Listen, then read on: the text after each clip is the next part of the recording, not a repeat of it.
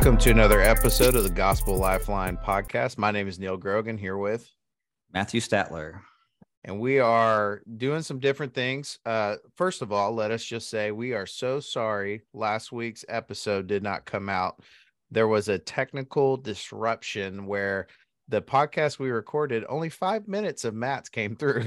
and so uh, I didn't want you guys to uh, listen to 35 minutes of Neil Grogan with a lot of awkward breaks where Matt was talking, talking to himself. yeah, that would have been awkward. But uh, so we're picking back up this week, and today we're going to do something a little interesting. We're going to look at a, a, couple chapters in Joshua, and uh, and we're going to really look at how um, God um, loves and extends his love to his people in in three main ways right matt? We were talking how god is a refuge for his people how he preserves his people and how he is faithful to his people. And so matt you want to give some background on joshua 20 and 21 and then we'll unpack uh, how uh, we'll unpack the great love of our god expressed towards his people or extended towards his people in the passage. Yeah so we uh, uh as a church have been preaching through uh, Joshua, and um, we're on our third season, if you you want to use that terminology of of this Joshua um, epic passage uh, passages.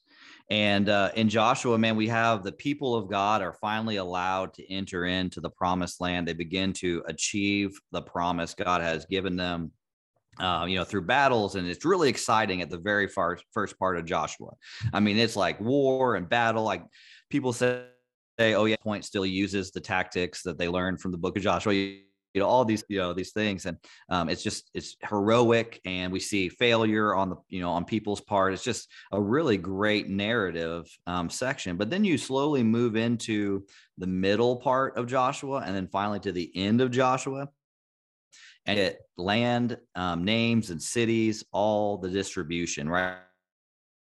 the tribes are allotments. Um, and it can get pretty uh, ho hum or humdrum or boring. Um, and man, I have been so encouraged. And my church, I believe, has been encouraged as we have studied in detail all of this. And so, uh, when we finally get to, to, to chapter 20, we've already finished the allotments that have been promised to all the tribes except for the Levites. And so, um, all the tribes have been given territory or land or cities, right? Simeon was only given cities because they were to be spread out amongst all the tribes because of the curse uh, essentially given by Jacob, um, also known as, as uh, Israel.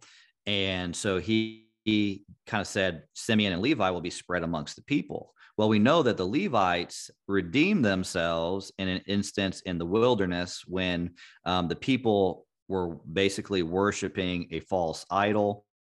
Um, and the Levites stood up and stood with Moses and the Lord. And so they were blessed to be the priests.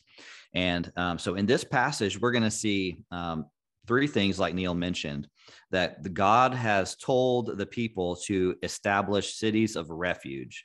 The, the Levites the cities of refuge are the Levi are part of the Levite cities. And so the Levites are living there. So they're also a place of refuge for people. And so the, the first little section of this is, is really chapter 20. And so right. we have these establishing of cities of refuge. Now, um, one thing I have to remind my people is I believe that all scripture is God breathed, and the things that were written in the former times, as the passage says, are written for our instruction. Right. So all of this is God's holy and perfect word for us. And so if I truly believe that God's word is, is effective and sufficient and necessary, then I'm not going to just skip all the um, land promises. I'm not going to skip uh, just the hard to pronounce names uh, as we go through it. And so uh, we as a church have struggled through these names because as an English speaker, it's hard for me to pronounce uh, Hebrew uh, cities and lands. Uh, but man, it has been so rich for us and devotion ways. Yeah. So, you know, the, the encouragement we would have for you guys as you're doing your reading uh, of God's word. Don't skip over Leviticus. Don't skip over uh, these harder passages or obscure, even obscure passages. But man, dig down um, study, remember that God is instructing you through these stories, even that happened that you know thousands of years ago, hundreds and thousands of years ago, and and the six cities of refuge that God gives it here uh, in chapter twenty, um, man, that that matters for us today also.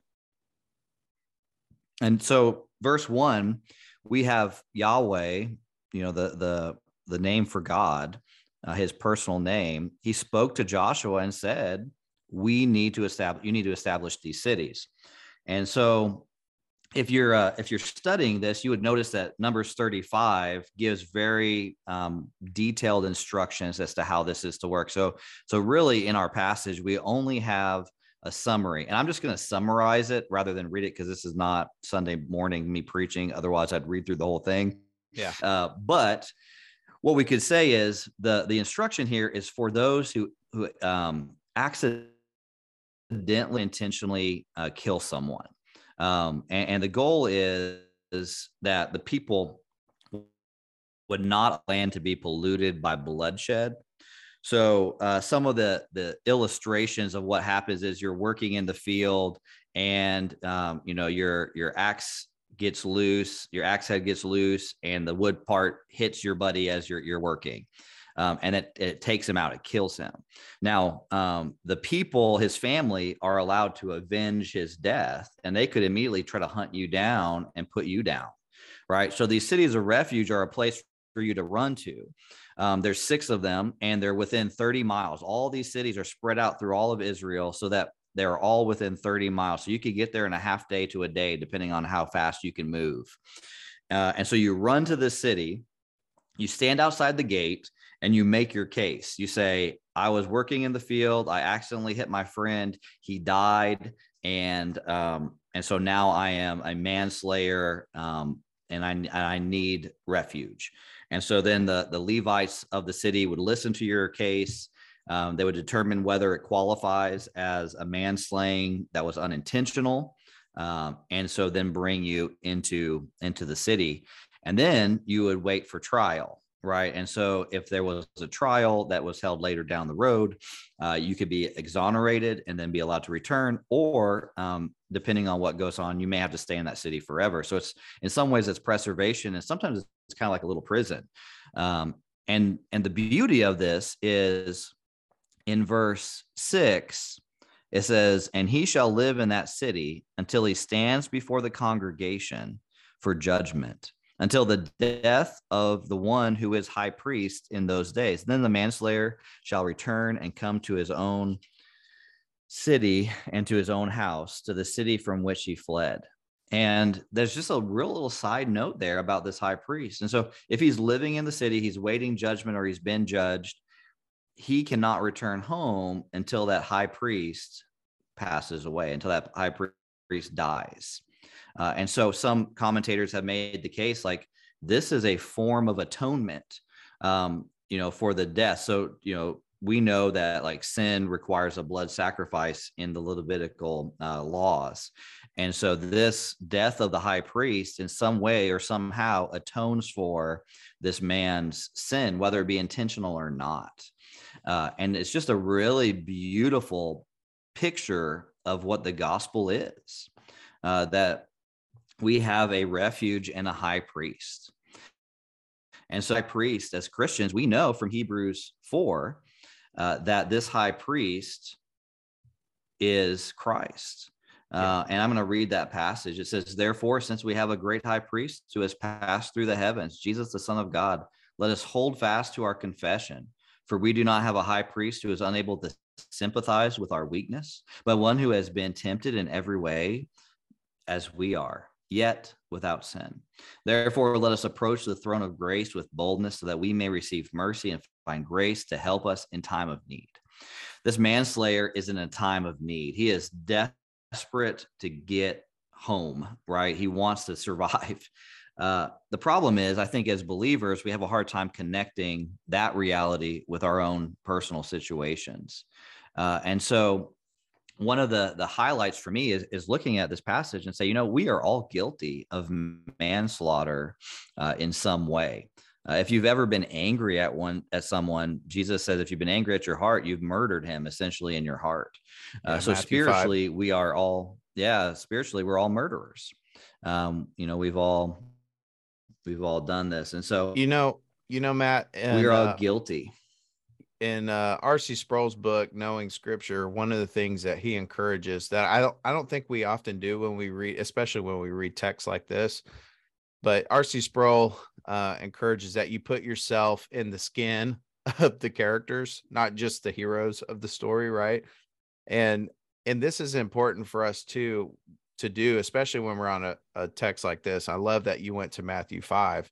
Um, we we need to put ourselves in the skin of the manslayer, the skin of the murderer, or even if it's accidental, right? Um, because what it does is it exposes the reality that we have a great need. And the great need is for the great high priest, as the text says, that it's the great high priest who provides refuge in the city for us to dwell in or to live in, like your uh, translation um, said, Matt. Yeah. And then, and then I, I, I love that you drew down on verse six because, man, I agree. Um, through the death of the high priest, the man finds the ability or is given the ability to return to the place that he belongs um where he's from right um and and in jesus we have this great high priest who not only died a sacrificial substitutionary death but jesus has passed through the heavens. He now sits at the right hand of god bringing all to the place that they belong. Or earlier in in hebrews 4 it talks about this place of rest this mm, place mm, of refuge yeah. uh, for for our souls. And and in hebrews 4 he cites specifically joshua how how the promised land uh, was this place of refuge and rest and this is the the beautiful uh, intermingling of the two testament testamental uh, testamental periods and uh, man, we see that expressed here in Joshua 20 and Hebrews 4, how this all works together in light of the Son uh, yeah. or the great high yeah. priest.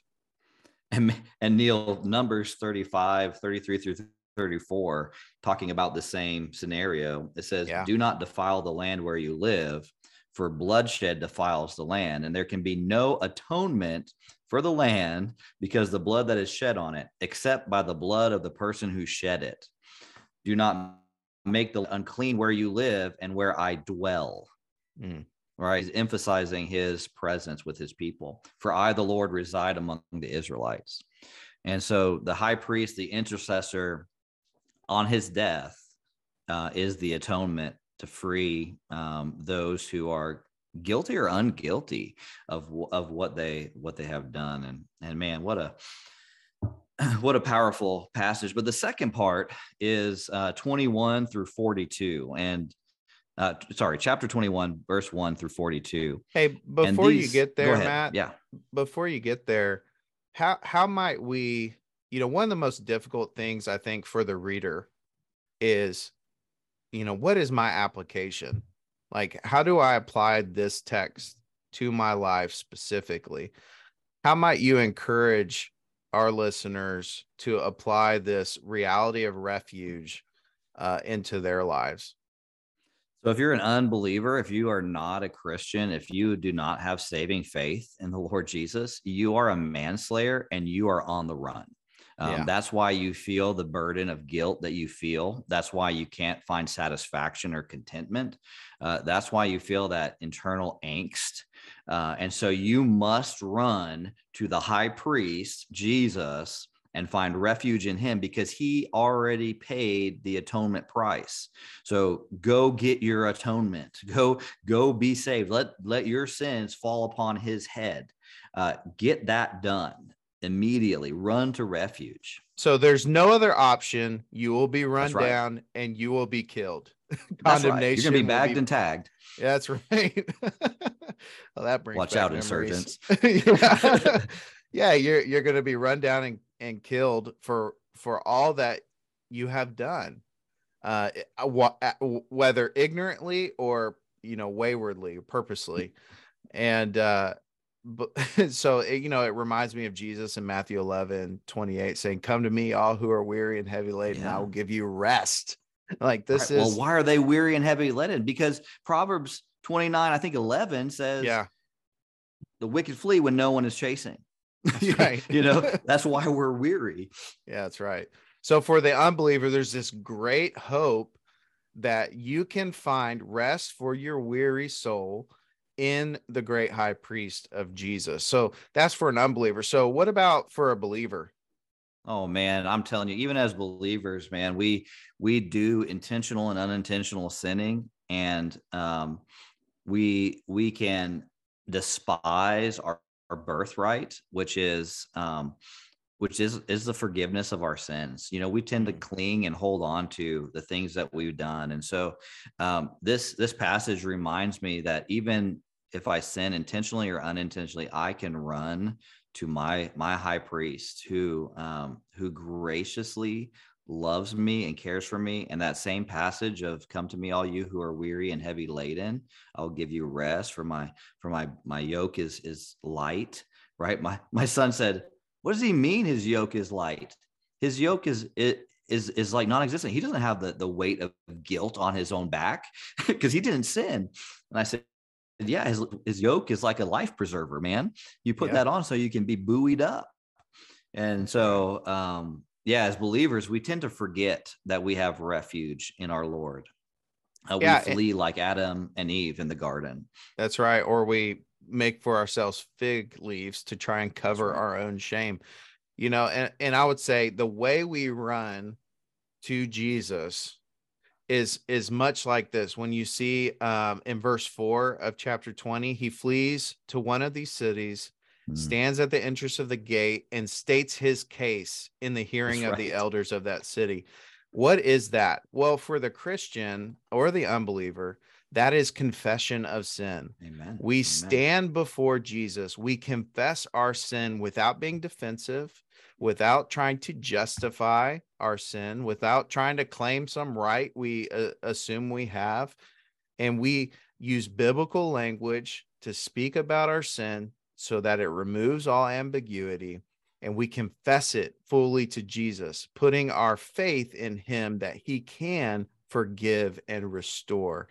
He is our refuge, and he's the only the righteous one is the only one who can make the unrighteous righteous. You know, uh, Second Corinthians five twenty one says, uh, "He made him, God made Jesus, who knew no sin, to be sin, so that we may become the righteousness of God in Christ Jesus."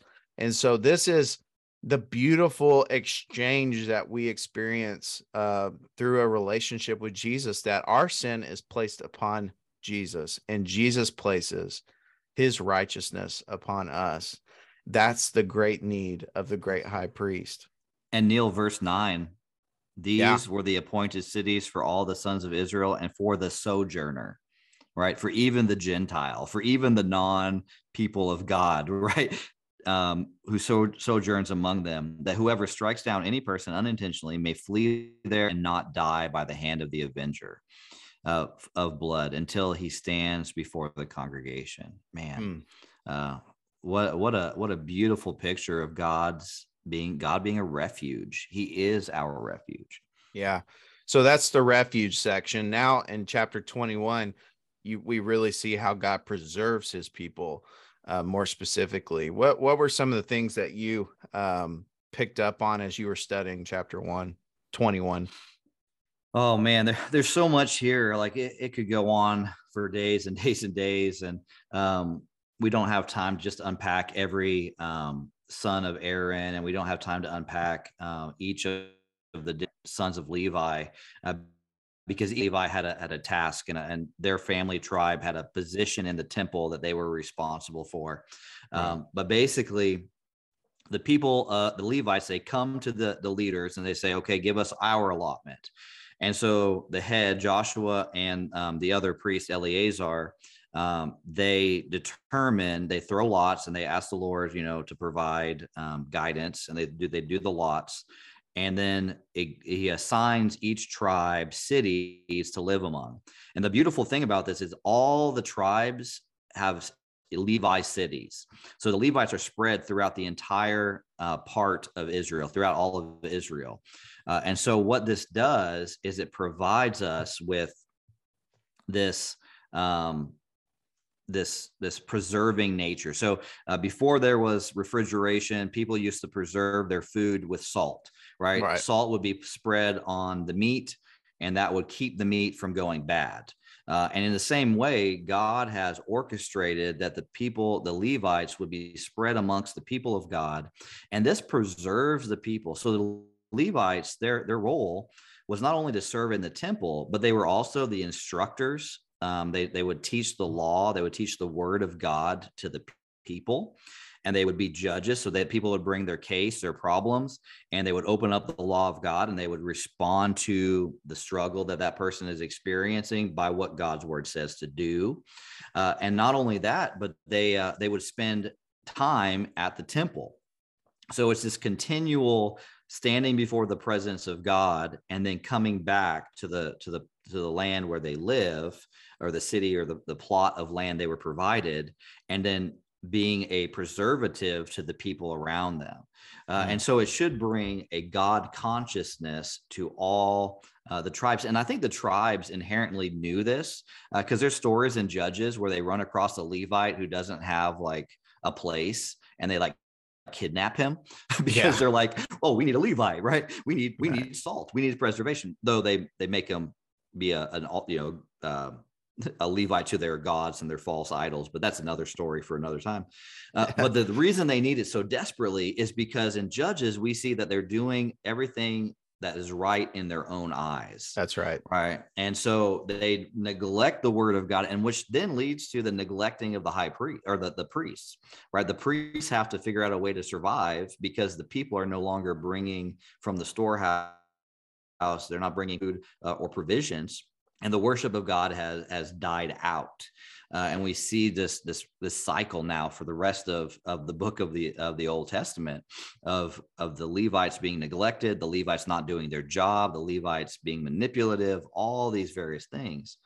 But the main thrust of what i what i notice in 21 is that god preserves his people. God knows that each generation needs instruction and that the current generation needs government, right? Because there is no king in Israel, uh, and the priests being uniquely suited for that role.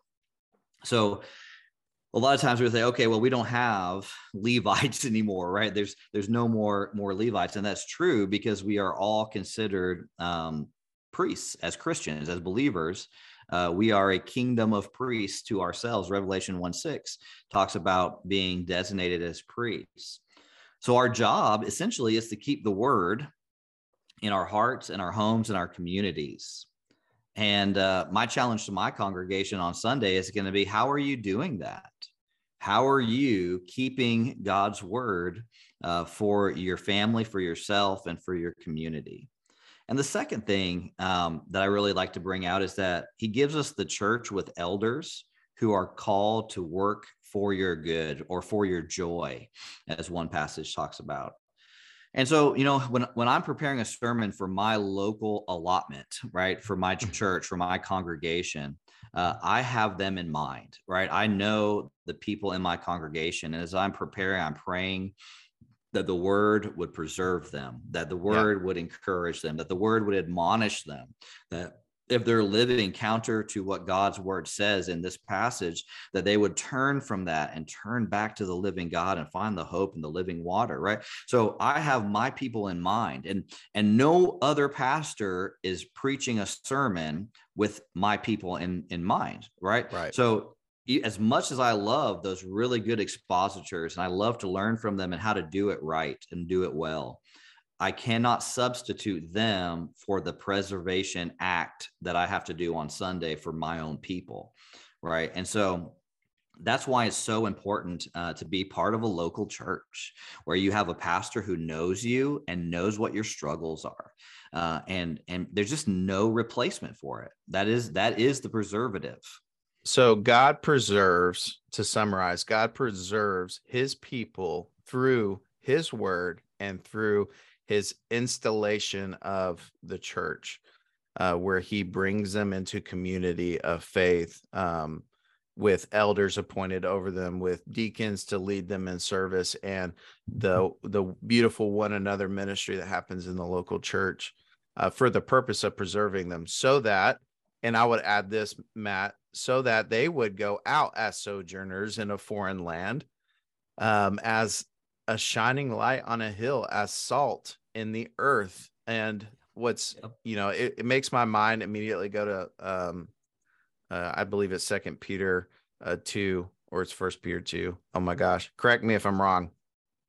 But uh, in verse twelve, it says that uh, to conduct yourselves honorably amongst the Gentiles, for when they slander you as an evildoer, they will see your good works and will glorify God on the day that He visits. And this beautiful picture um, of sojourners in foreign lands is meant to do the will of God out in public space in their family, with their families, with their communities, in their workplaces, and in their church. And when someone who's not like you, right? Even if you're like a tribe looking at a Levite, right? Even yeah. with with someone who's different and they commit to slandering you as someone who's not doing good things. They cannot deny uh, their own eyes as they watch you live out the, the precepts of the Lord amongst them. And because of them, their witness of you doing that thing, it, what results is the glory of God. And um, so there's so much here uh, for us today, as much as there was uh, for the the tribes and the Levites back in Joshua 21 days. Um, and Neil, I'd say there's even more right? Yeah. Because we have the high priest that has come, not the one that's being expected. You know, right. so we have even more richness to pull from this. Yeah, and and you know, my my mind also as you were talking went to Genesis chapter 12 and seeing how this uh, plays out, you know, even before Joshua, like the the intention of the seed uh, of the woman being expressed throughout history. You know, in Genesis 12, it says uh, in one through um, three, now the Lord said to Abram, Go from your country and your kindred and your father's house to the land that I will show you, and I will make you a great nation, and I will bless you and make your name great, so that you will be a blessing. I will bless those who bless you and curse those who curse you. And in, in you, all the families of the earth shall be blessed. So, man, we see this this promised seed to Abraham, who is the promised seed to the woman, who will crush the head of the snake. Um, expressed here, even so, in Joshua 21, um, as as they are meant to be a blessing to those around them. Hmm. Yeah, which really leads us into God is faithful. So 43 through 45 is like a little subscript uh, and I'm just going to read it because it's so powerful for us to remember today. So Yahweh gave Israel all the land which he had sworn to give their fathers, and they possessed it and lived in it. And Yahweh gave them rest on every side according to all that he had sworn to their fathers, and not and no one of all their enemies stood before them. Yahweh gave all their enemies into their hand. Not one promise. This is my this is beautiful. Not one promise of the good promises which Yahweh had promised to the house of Israel failed, all came to pass. And if you notice in this translation, it's repetition of this word promise, right? right? Joshua is saying, God's promises are complete. Uh, one commentator says this, and I have to quote it uh, at length because it's such a good, um, good way to express it. It says this: "Only when we see the barriers Yahweh smashes in order to fulfill His word only when we see his promise trampling all apparent obstacles put in his way, only then will we appreciate how tenacious our God's fidelity is to his promise and his people. And man, that's just a powerful summary of God's faithfulness. God fulfilled what he promises. Um, and that promise is traced as, as Neil so, so eloquently pointed out through Abraham, who could not have children with Sarai uh, later Sarah, and then traced through Isaac and Jacob to Moses and Joshua, and is finally being fulfilled. And I just love how it says, Nothing has failed. God, mm-hmm. our God, is unfailing. Or Oh, to quote to quote another great commentary commentator, Sarai uh, Grogan, my five year old daughter. Uh, she always says, "You know, Papa, God always keeps His promises." That's right. yeah so we see the uh the the refuge our god is the manner in which he preserves us through the, his word and through the church and his faithfulness through the ages uh, to us and there are promises are that are yet to be fulfilled but just as god has fulfilled his promises of old like we saw here in verse 45 he promises a, a, a one day that he will wipe away every tear from your eyes that suffering will be no more that sin and death will end. Uh, the old the old or the former things will pass away because the new has come. And we look forward uh expecting god to do exactly what he says he will do just as he has already done uh, his track record is is blameless and perfect And I want to encourage you to find God as a refuge, to be preserved by his means, which is the word and the church, and know that our God is faithful. Hmm. So there's a lot to consume here, uh, a lot to meditate on. Uh, as you read God's word, our encouragement to, to you is one, don't just pass over uh, m- maybe monotonous passages or obscure passages, but sink your teeth in and begin to think um, how does this point us to Jesus? And what do I need to specifically apply to my life today? Um, because there is much for us no matter where we are at in the text as we uh, read, you know, the the whole Bible as we intake the whole Bible. And so that's Joshua 20 and 21. Guys, we thank you for listening to the Gospel Lifeline. Until next time, Neil and Matt, we out.